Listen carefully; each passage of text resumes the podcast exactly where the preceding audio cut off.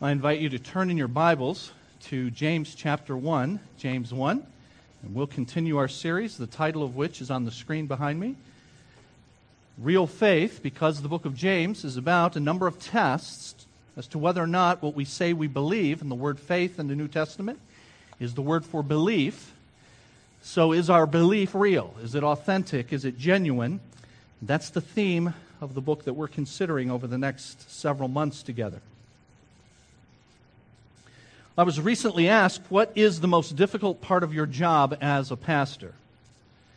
And the most difficult part, I said, is to see people who are exposed to the Word but are not changed by the Word. And I was then asked, Well, what's the most rewarding part of your work as a pastor? And I said, It's when you see people eagerly receiving God's truth and putting it into practice in their lives. Now, why would it happen at all, let alone often, that people would put themselves in position to hear the Bible, but fail to apply it? Well, I think it's because too many of us agree with Woody Allen, who said 80% of success is just showing up. And by our actions, more accurately, our inactions, it appears that for some of us, we think we've been successful if we just show up. We know that I've got a job to do each Sunday morning, and you've got a job to do. And so, in order to have the thing, the thing being church on Sunday morning, then let's just get it out of the way, and by the way, the sooner the better. My job is to talk, your job is to listen, and hopefully I finish my job before you finish yours. And so here we are, ready to go through the motions for another Sunday. At the end of many weeks, I feel like that we could all be in a movie scene.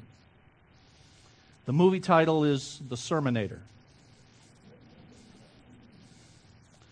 And I do what I'm supposed to do, and you do what you're supposed to do. And then when we're done, there's the understanding we'll be back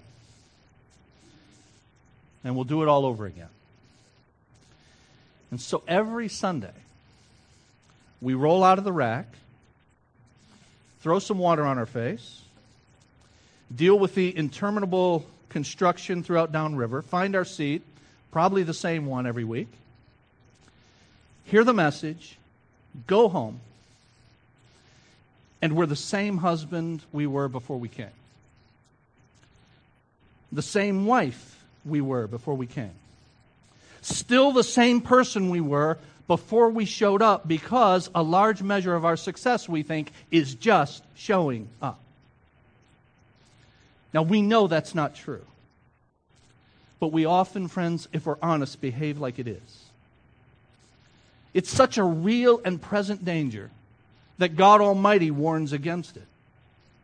He says in verse 19 of James chapter 1 each one of you should be quick to hear.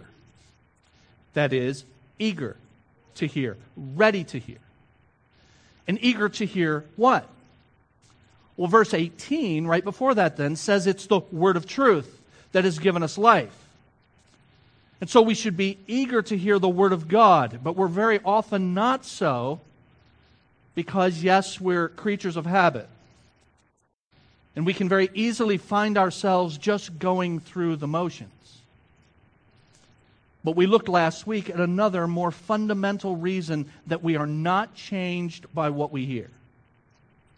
And it's because verse 21 of James 1 says we are to, notice the phrase, humbly accept the word. And lack of humility, or to put it another way, the presence of pride, will keep us from looking intently into the Word to see ourselves and our problems and then look to change. Pride will keep me from doing that. It will keep you from doing that. Humility allows me to look in the mirror, but pride can't accept what I really am.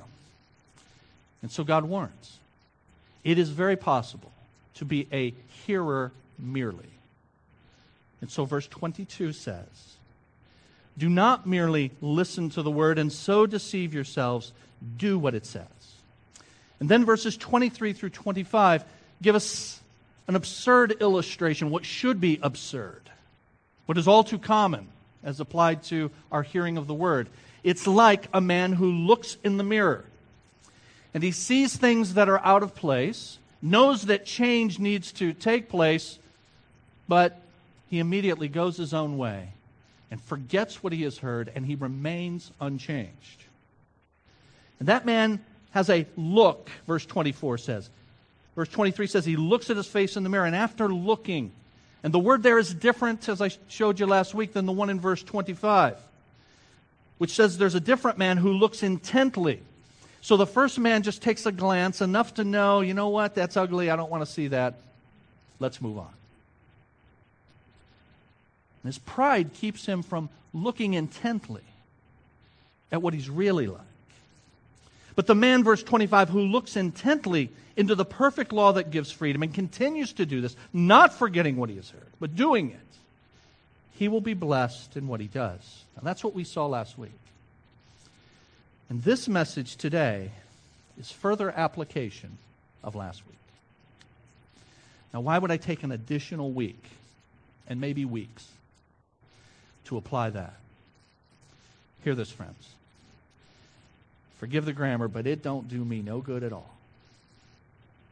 To preach God's word week after week unless we come ready to hear and willing to change and see that which keeps us from doing it week after week. And what keeps us from doing it? Verse 21 says there's the requisite humility that we need in order to accept, receive, welcome the word. Gospel humility is not needing to think about myself. The gospel frees me from having to center my thoughts upon myself, as all of us have the tendency to do. I don't need to, as I mentioned last week, connect things to myself, both the good things I do and the bad things I do. So I don't need to, in the good things I do, highlight them and make sure everybody knows about them but also in the bad things I do, in the sins that I commit. I can face them because Jesus has died for them and he has covered them. And so, gospel humility is not thinking more of myself, it's not thinking less of myself. As we saw last week, it's thinking of myself less.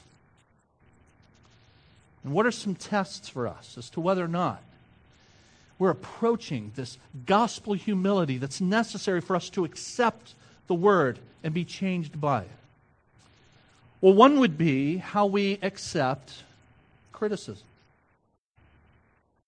Can anybody tell you you're doing it wrong? That you need to improve? And not just in the way you're doing things, perhaps morally, you need to change. Can somebody tell you that? without you being defensive, gospel humility would say, Thank God that these issues are being pointed out to me so that I can now change and become more like Jesus. So, one test of whether or not we're approaching this gospel humility is whether or not we can accept criticism. Just think about how much you and I think about ourselves for a moment. Whenever you see yourself in a group, you're, you're, you see a picture of a group and you're in it, where does your eye immediately go? I know where it goes because it's the same place mine does. I can't believe I'm that fat.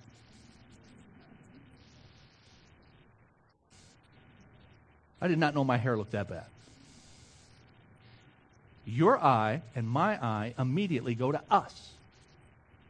And some of us are so centered on ourselves, we can't even look at us in the picture. In fact, I don't even want my picture taken because I don't like the way I look in pictures. Or, what do you talk about? I mean, when you're talking to other people, do you make it a point to take the center, the focus off of you and onto them? You know that everybody's favorite thing to talk about is what? And those of you who say, you know, I just can't meet people, I just can't talk to people, nonsense. Nonsense. Some of you have tried that with me. You know, I just can't talk to people. I say, You're talking to me. You just told me that. That's talking. And let me help you with this. If you will ask people about them, they will talk back to you. If you will take the focus off yourself and poor me, and how nobody talks to me, and how it's all about me, and you will begin to approximate gospel humility such that you will ask people about them. C.S. Lewis said this If we were to meet a truly humble person, we would never come away from meeting them thinking they were humble. They would not always be telling they're a nobody. Such a person is self obsessed. Rather, the thing we would remember is how much they seem to be totally interested in us. Now, why don't we have this requisite humility that allows us to look squarely at what God says about us in His Word and be changed by it? It's because this humility comes only from a proper understanding of the gospel. And I am convinced that many of us, even though we've been in church most or all of our lives, many of us do not understand the gospel. Hear this. Only in the gospel of Jesus, only in the gospel given in the Bible, in true biblical Christianity, only in that good news do you get the verdict before the performance. The verdict is rendered before you've done anything. And it's only in the good news of the gospel that that happens. In every other ism, every other man made religion, you get the verdict by being a good person. And even if that person's religion is atheism, and by the way, atheists have their own set of beliefs, have their own standard, namely themselves and their own reason. And even an atheist will get his self esteem from a measure of what he does. We saw last week someone who was freed from all of that because he understood the good news of the gospel. Paul, who wrote much of your New Testament, said this in 1 Corinthians 4 I care very little if I'm judged by you or by any human court. Indeed, I do not even judge myself. My conscience is clear, but that does not make me innocent. It is the Lord who judges me. And we saw last week that that word that's translated innocent is the word for justify. And so the fact that I see myself as being innocent does not justify me. I can't justify myself. The only one who can justify me ultimately is God. And in this passage, it's interesting that he has a courtroom setting. He says, I care very little if I'm judged by you or any human court. And I think he's using that as a, a metaphor for what goes on in most of our lives we find ourselves, as it were, in court every moment of every day. A book that I mentioned last week, The Freedom of Self Forgetfulness, explains it well. The problem with our self view, whether it's high or low, is that every single day we are in the courtroom. Every single day we are on trial. That's the way that everyone's identity works. In the courtroom, you have a prosecution and defense, and everything we do is providing evidence either for the prosecution or for the defense. And some days we feel we're winning the trial, other days we feel we're losing it. But Paul says that he had found the secret. And the secret is this that for him the trial is over. Thanks be to God. That I'm not on trial every day. The trial is over. He's out of the courtroom. It's gone. It's over. It's finished. Why? Because the ultimate verdict is in. How could that be? How could the ultimate verdict be in? Well, Paul puts it simply. He knows that what other people think of him does not make him innocent, does not justify him. He knows that what he thinks about himself does not justify him. It's what it's the Lord that judges him. It's only his opinion that counts. And so, author Tim Keller says it well. He says, Do you realize that it's only in the gospel of Jesus Christ that indeed you get the verdict before the performance? The atheist might say that, he can, that they can get their self image from being a good person. They're a good person, and they hope eventually they'll get a verdict that confirms that they're good.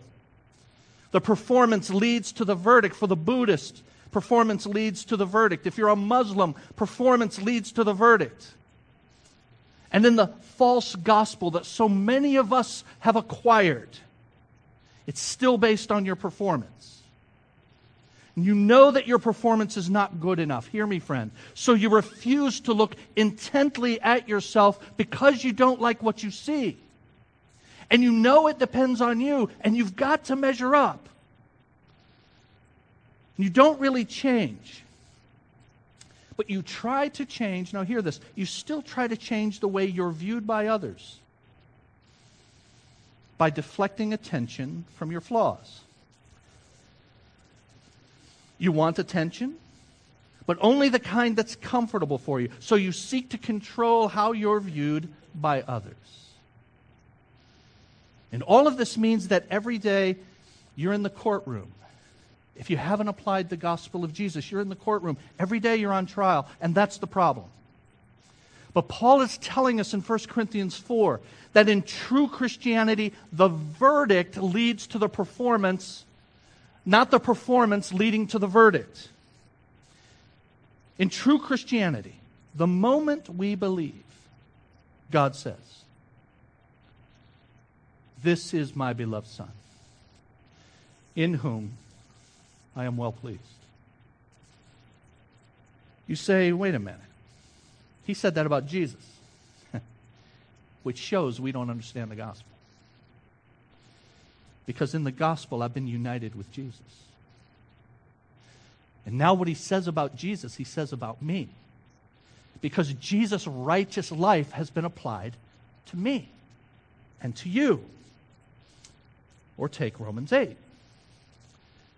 There is now no condemnation for those who are in Christ Jesus.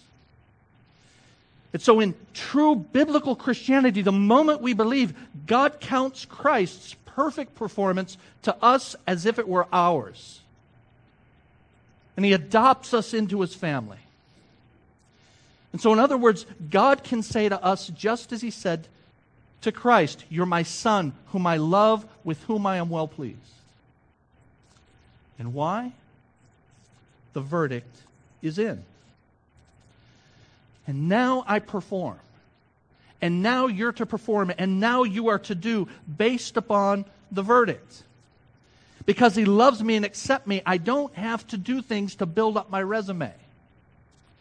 I don't have to do things just to make me look good. I can do things just for the joy of doing them. I can help people to help people.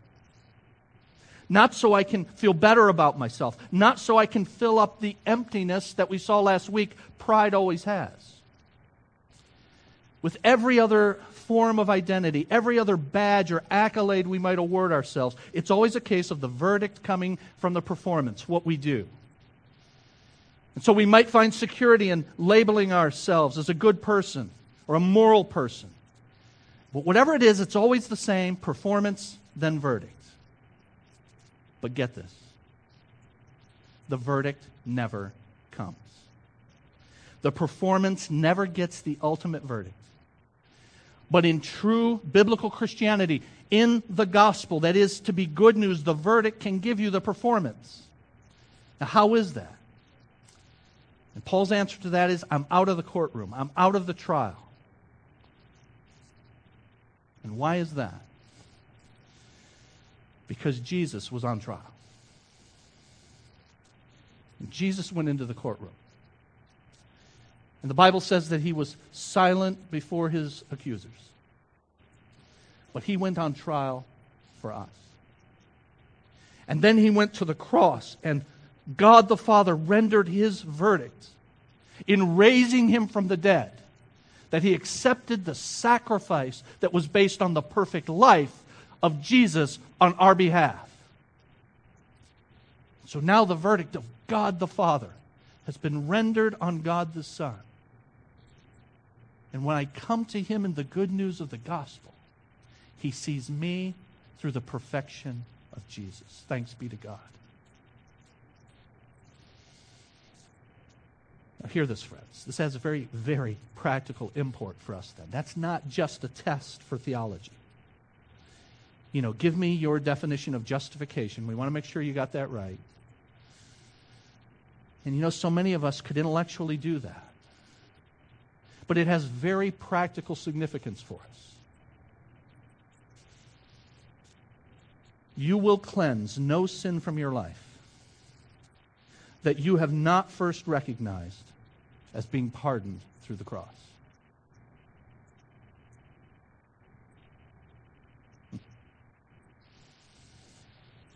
So many of us are trying to cleanse stuff from our lives without thinking about first the fact that Jesus has covered that sin that I struggle with. And you will cleanse no sin, no sin from your life that you have not first recognized as having been pardoned through the cross. Now, why is that? It's because holiness always starts in the heart. And the essence of true holiness is not new behavior, new activity, or new disciplines. The essence of holiness is new desires and new motivations that in turn lead to new behavior.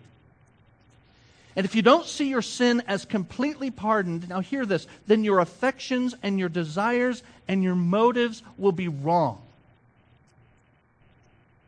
You will aim to prove yourself. Your focus will be the consequences of your sin rather than hating sin itself and desiring God in its place. And that's why I say in the outline that's inserted in your program.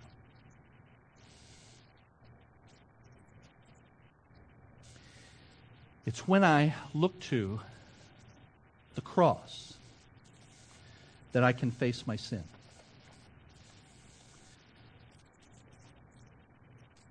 when I look to the cross and I see that on the cross is a perfect, absolutely full, past, present, and future payment for every sin I have or will commit, a payment that has been made by an absolutely perfect substitute, shown to be perfect by his absolutely righteous life preceding that death on the cross.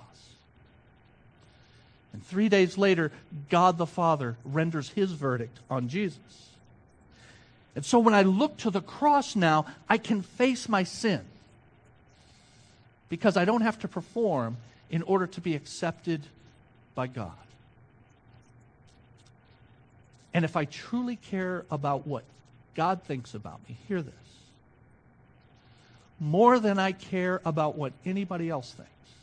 As Paul said, I care very little what you say or any human court says. I don't even care what I say. What I care about is that the Lord judges me. And if we truly care about that, and that verdict has been rendered, then I don't have to perform for God and I don't have to perform for other people either. And so I can have the requisite humility to accept what God says about me that anger that you've been struggling with all your life. You can finally face it and say, I'm an angry person, and God says that's sin. And by God's grace, I'm going to deal with it according to His grace as given in Scripture. I can admit it because Jesus has paid for it. I can face it because it's been paid for on the cross. I don't have to be now in a contest with anybody else to get one upmanship. My Lord Jesus, please heal our families from the contest of who's right and who's done it longer and who's done it worse. Heal us in our relationships, Lord God break our hearts. to see our sin as you define it. Because Jesus has paid for it. Friend, stop playing the game. And you don't have to play the game. Because the God you were singing about earlier really did cover all of your sin on the cross. Do you see what I mean when I say we come, we sing, we hear, and we leave, and we do the same junk over and over?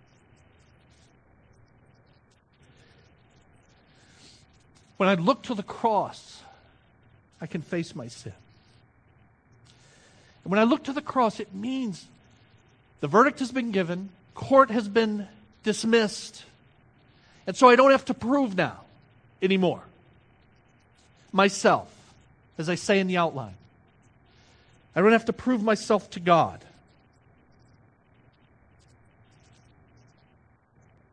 Many people think that good people are those who go to heaven. So you want to go to heaven, you need to be good. So they think of heaven as kind of a fancy nightclub with a bouncer at the door. Only people who have the dress code get in. Anybody in jeans is turned away. So we kind of tidy ourselves up so we can get into heaven. Or you may by what I've said earlier. Yep, it's only by God's grace that we're accepted, but you still want to impress God so that here below, in the meantime, He'll bless you. And so I heard about one woman who said, I've tried living God's way, but He still hasn't given me a husband. So she wanted to impress God in order for God to then respond to this impression. How many of us have done that? We think that we need to prove ourselves to God, and in so doing, it's a denial of the gospel. And this instinct to self atone runs deep in us. We want to make amends for our own sin on our own. We want to make amends for our own sin on our own. All right, so I've been an angry mess my whole life. My family knows it. But I've got to atone for it myself, so I can't just come clean on it. I have to say, yeah, yeah, I get that, but what about you? Okay, here we go. Let's, let's do the contest. Right? Or it's not that bad. Look at all the good stuff I do. And we're proving ourselves, proving ourselves to God, and in turn, seeking to prove ourselves to others. But if I really look at the cross, I can face my sin. I don't have to prove myself to God because Christ has done all the proving for us. And then, secondly, I don't have to prove myself in turn to others. I don't have to prove myself to God. I don't have to prove myself to other people. We, if we're honest, we want people to be impressed by us. We want to fit in or win approval. We certainly don't want people finding out what we're like inside, and so we wear a mask to hide our real selves.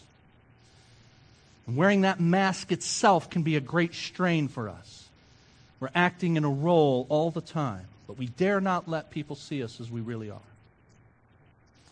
One of the problems with trying to prove ourselves to people is that people become the standard. Their standards may be godly, they may be ungodly, but we adopt their behavior in order to fit in.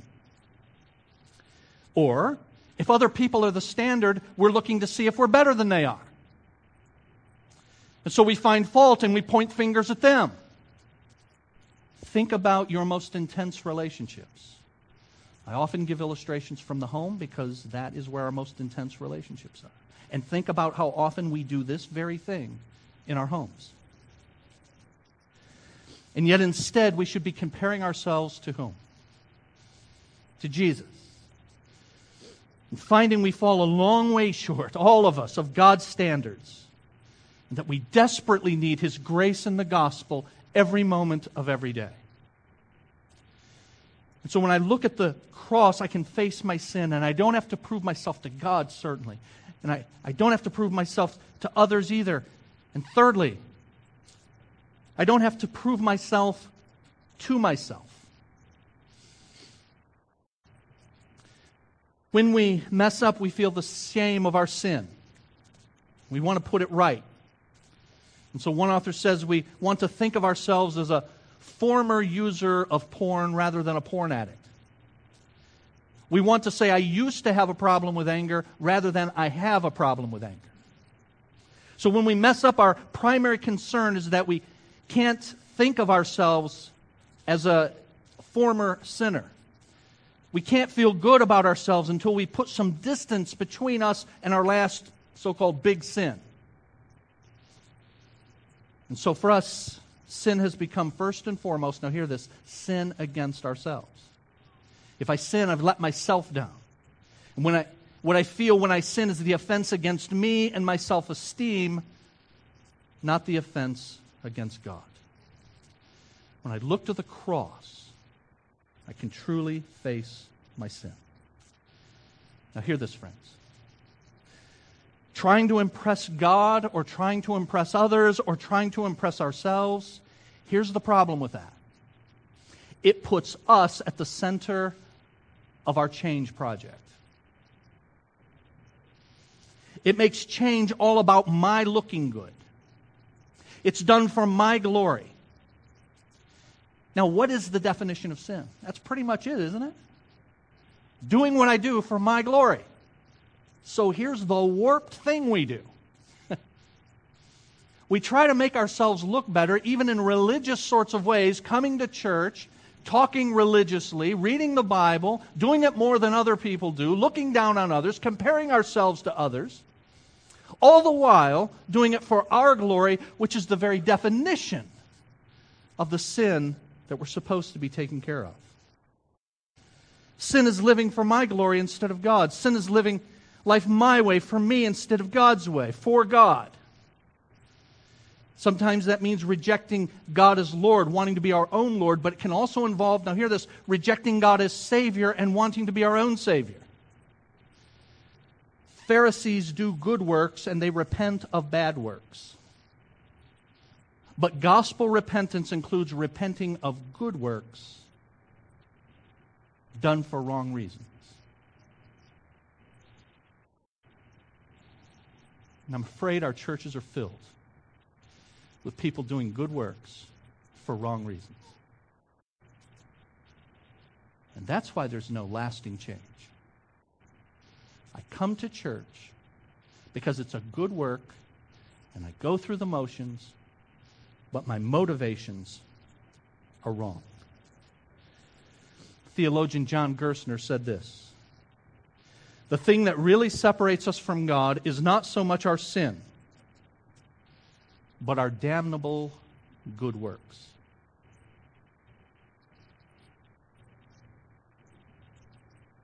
Deep down in all of us, there's a tendency to want to prove ourselves, to base our worth on what we do, and religious people are absolutely expert at it.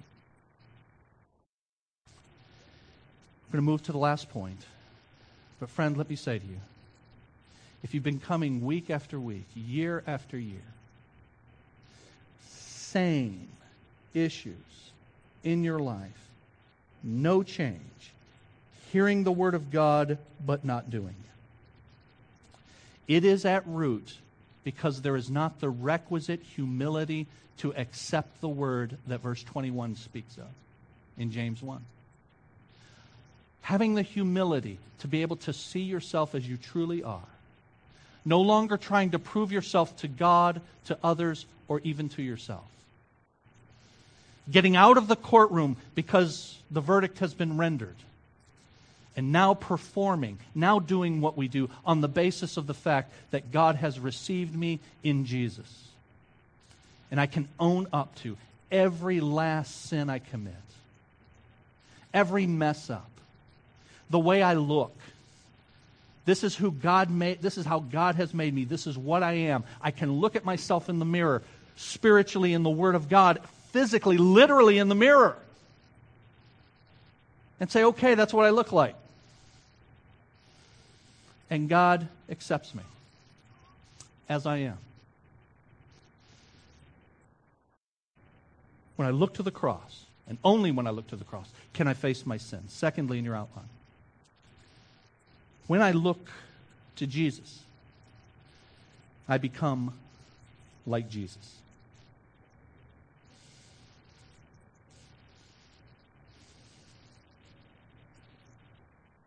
There's a passage in the Bible, I have it on the screen for you, that says this We are not like Moses, who would put a veil over his face to keep the Israelites from gazing at it while the radiance was fading away.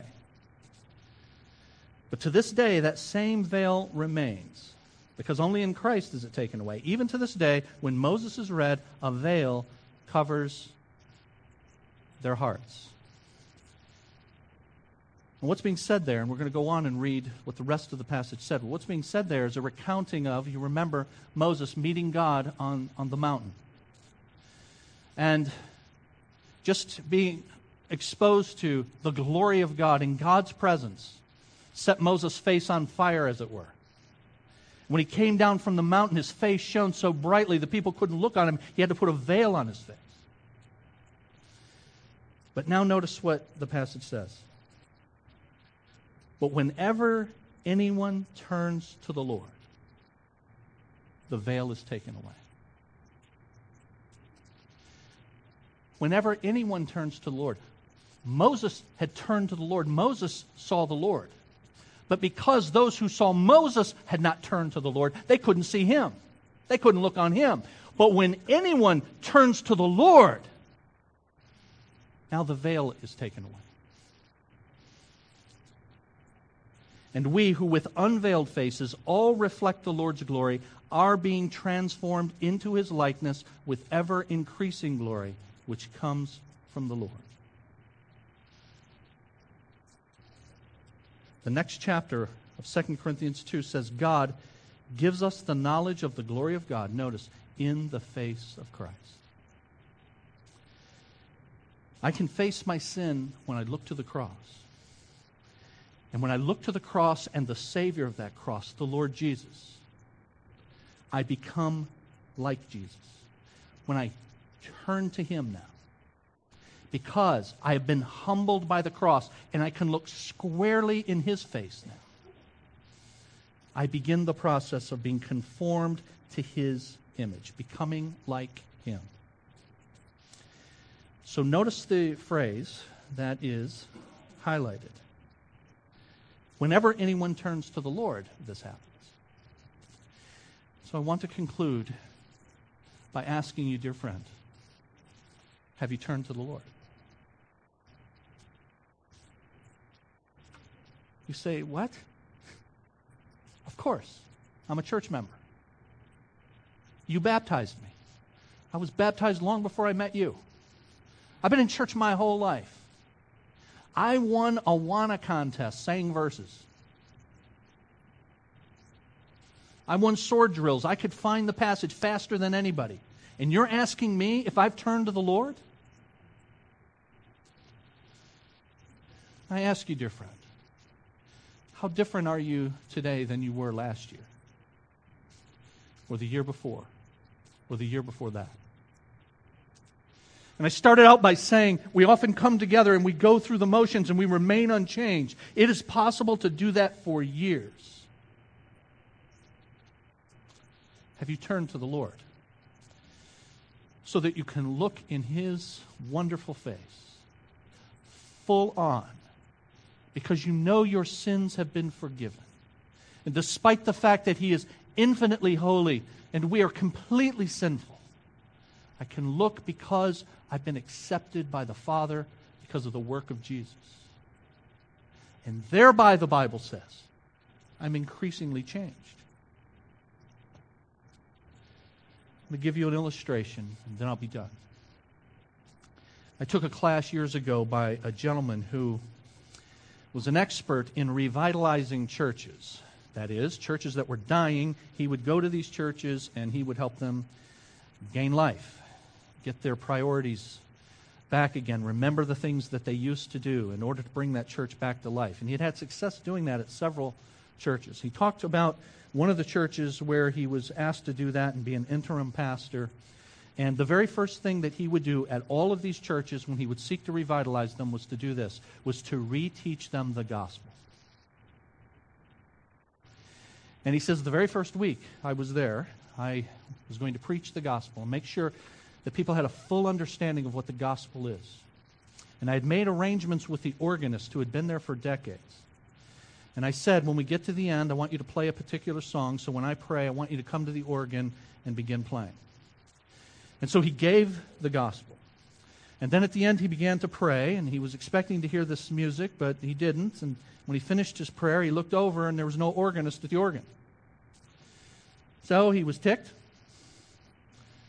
I know I saw her. She's at church today. Where is she? And then he heard the sound of someone weeping. And he looked down from the pulpit there at the front. It was that organist who had played Amazing Grace, just as I am for decades, coming to Jesus for the first time.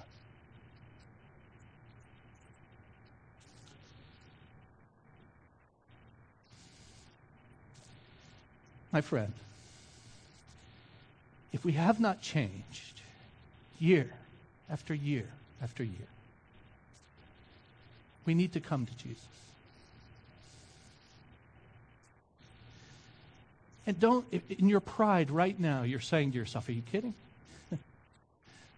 I've been a church member here for several years. People know that I've gone to church my whole life. And that's your pride. That's your pride saying, What would people think if I admitted that I've never come to Jesus? But if God's Spirit is working in your heart, you don't care what other people think. You care what God thinks. And you thank God that He thinks of you as He thinks of Jesus when you come to Him through Jesus. You can do that right now. In a room this size, I am convinced because God says in His Word, there will be people who come to me in that day and say, Lord, Lord. Did we not? And he says, I never knew you. And he invites you to be known by him now.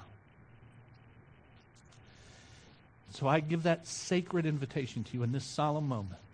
Come to Jesus. Look at the cross. Face your sin. Stop proving yourself to God and others and to yourself. And as you look full in the face of Jesus, you gradually, with ever increasing glory, become like Jesus. Let's bow together.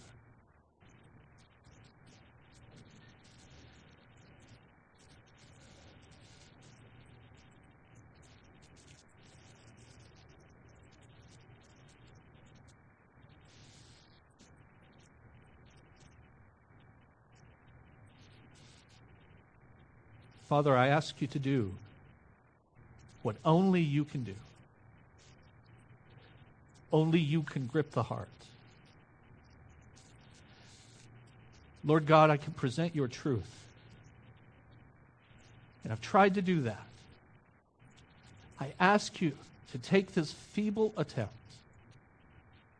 By your Spirit, move on the hearts of men and women and boys and girls. And I pray that in this moment you would draw some to yourself who have perhaps never heard the gospel message.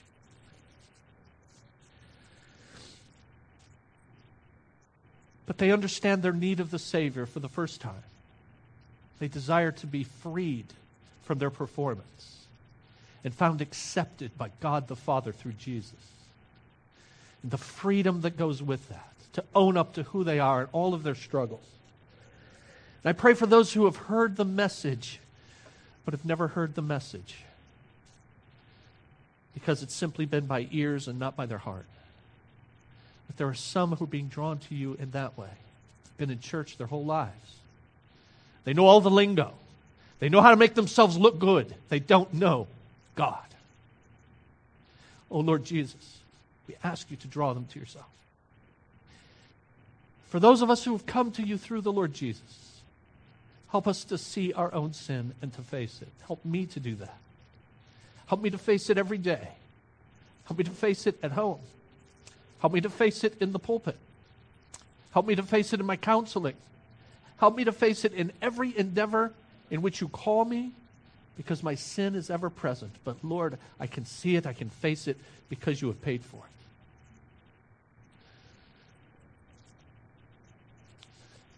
Dear sister, you coming to the Lord? Amen. Amen. You've come to the Lord, but you want to rededicate to Him. Amen. Well, Thelma has come forward, says that she wants to rededicate her life to Jesus. Thanks be to God. So we're going to pray for our sister. Lord, we thank you for the effect of your word. We thank you for giving us spiritual ears to hear. I thank you for doing that in my sister Thelma. And I thank you, Lord, for creating that desire within her to please you with her life. We thank you, Lord, that we come on the basis of the Lord Jesus and not on our goodness. Help her, Lord, to appropriate what she has heard and what she reads from your word. Help her to do it based upon the full knowledge that she's accepted as your daughter because of the Lord Jesus. And thereby may she please you with all that she thinks and all that she says and all that she does. For your glory, not her own. For your honor, not her own. Not to impress you because we know we can't. Not to impress anybody else. But on the basis of the fact that you have already been impressed by the work of God the Son, in whom you are well pleased. And we'll give you the thanks in Jesus' name. Amen.